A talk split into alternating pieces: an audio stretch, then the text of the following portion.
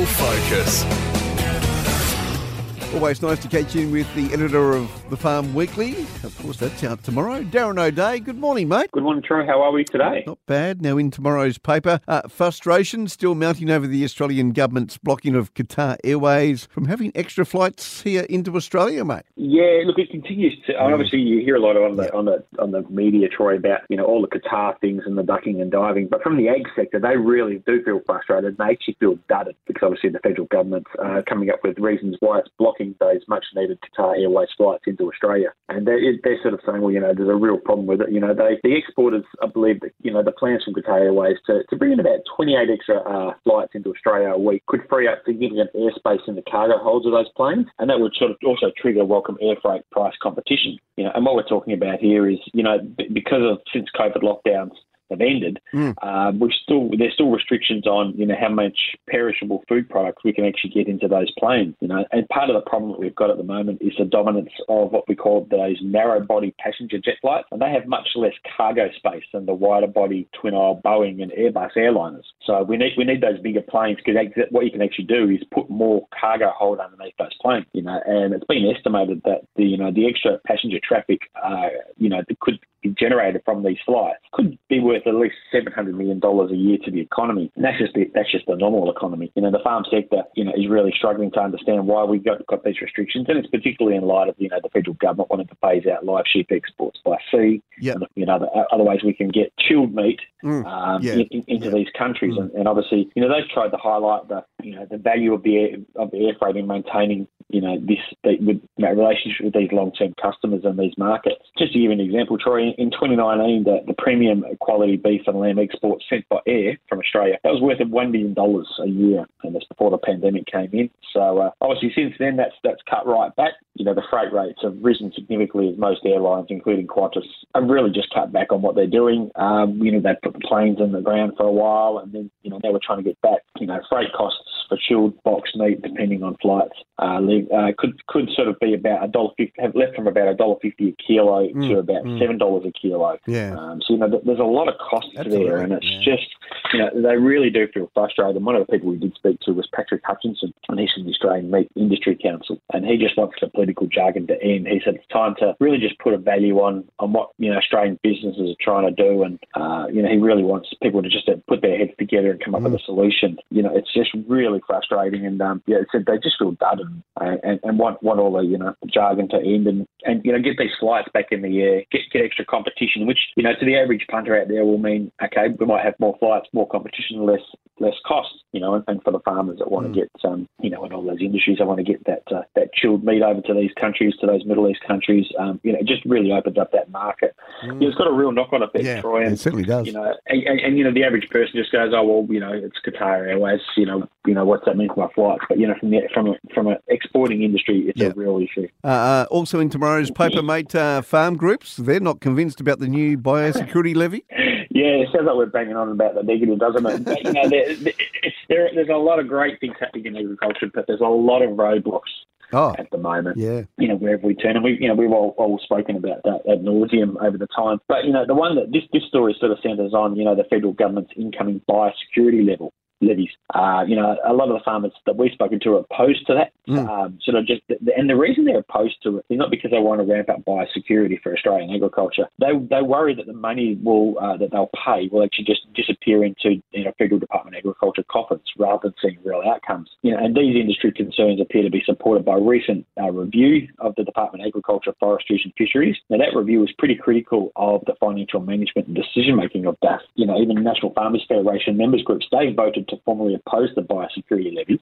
That's supposed to come in sort of mid next year, and that's going to be about equivalent to about 10% of the 2021 levy rate. Now they sort of industry citing several issues and unanswered questions, including the lack of transparency about where that money's going to go. And one of the speakers we spoke to there is Chris Groves, and he just sort of said it's an ill-thought-out policy with a raft of potential risks. He's heard today, he said there was no transparency on how the producers' money will be used to deliver what they call additional and tangible biosecurity security outcomes. Don't love government speak. He just questioned if farmers will actually see better biosecurity services. And as I mentioned a minute ago, the Department of Agriculture has come under fire for the way it's being managed. And the government itself actually ordered a capability review of DAF. And in that review, they were extremely critical of the financial management of DAF. And it said the department was forced to adopt austerity measures after its cash reserves were depleted. And they had to receive a $127 million lifetime in the May budget. So there's a lot of process. The government review said there was a lot of processes that weren't in place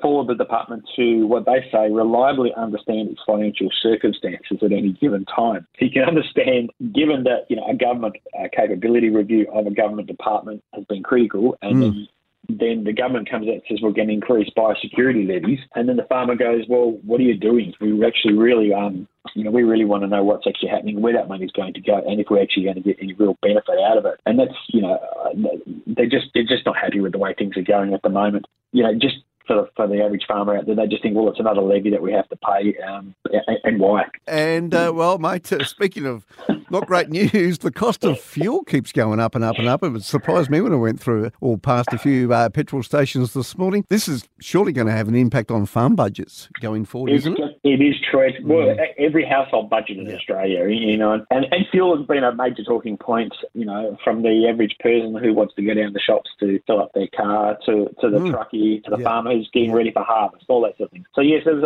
a whole range of factors that have contributed to send up the fuel farm costs again. Yeah, and when that's going to end, we really don't know.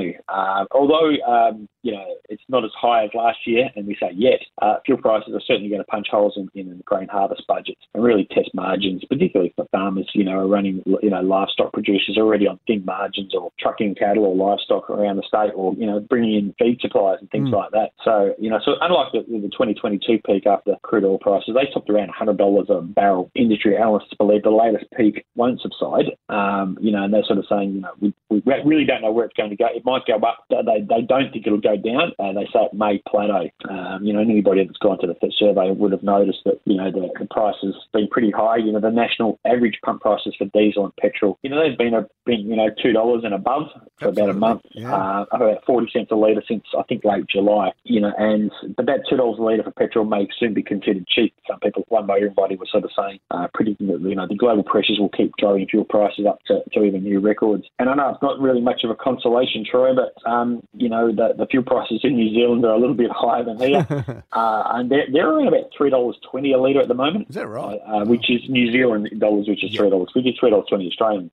We spoke to one guy, Mark McKenzie. He's the fuel retail industry boss, and he represents about 95% of Australia's bulk fuel distributors and a lot of those service stations. And look, he says he doesn't see those prices falling. He said the prices may plateau, but he couldn't predict how long we'll have to endure prices at these highs or higher. And he just said, if you're planning for harvest, plan for the fuel costs to be around current levels. And he said, that's just going to be what it is.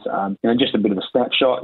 We actually import about 80% of our diesel needs and about 60% of our petrol. And globally, the recent cost prices began with major oil companies, including led by Saudi Arabia. They were sort of cutting back their supply. I think they cut about $1.3 million of barrels a day until 2024. So they're squeezing the market a little bit. So obviously that's going to put a bit of pressure on your prices because if there's less fuel, then the demand's going to go up. And the other thing was some of the other countries where in the Northern Hemisphere, they were stockpiling for winter. And that's also adding a bit of demand to pressure over here at the moment. So it's not good if you're going to the Bowser anytime soon, I'm afraid. No, just looks like agriculture still can't get a good break at the moment, mate. Doesn't matter what's going on. Exactly. And, we've had a few wins, but there's still some big wins that need to be had. And the industry remains confident we can get some wins in some parts and some challenges. Yeah. Other things, the fuel thing, that's just totally out of farmers' hands. And, and today, the forecast for the weather in a lot of the areas today is, the mid-30s. And people in Perth are going, great, we're going to knock off, we'll go to the beach. People out in the country looking at their crops right now going, that's not really good for not a great day at all. Crops, no. We still want those crops to sort of grow a little bit more and fill out before harvest. All right, all those stories and more in tomorrow's Farm Weekly. Darren O'Dea, nice to chat. Have a good day, Troy.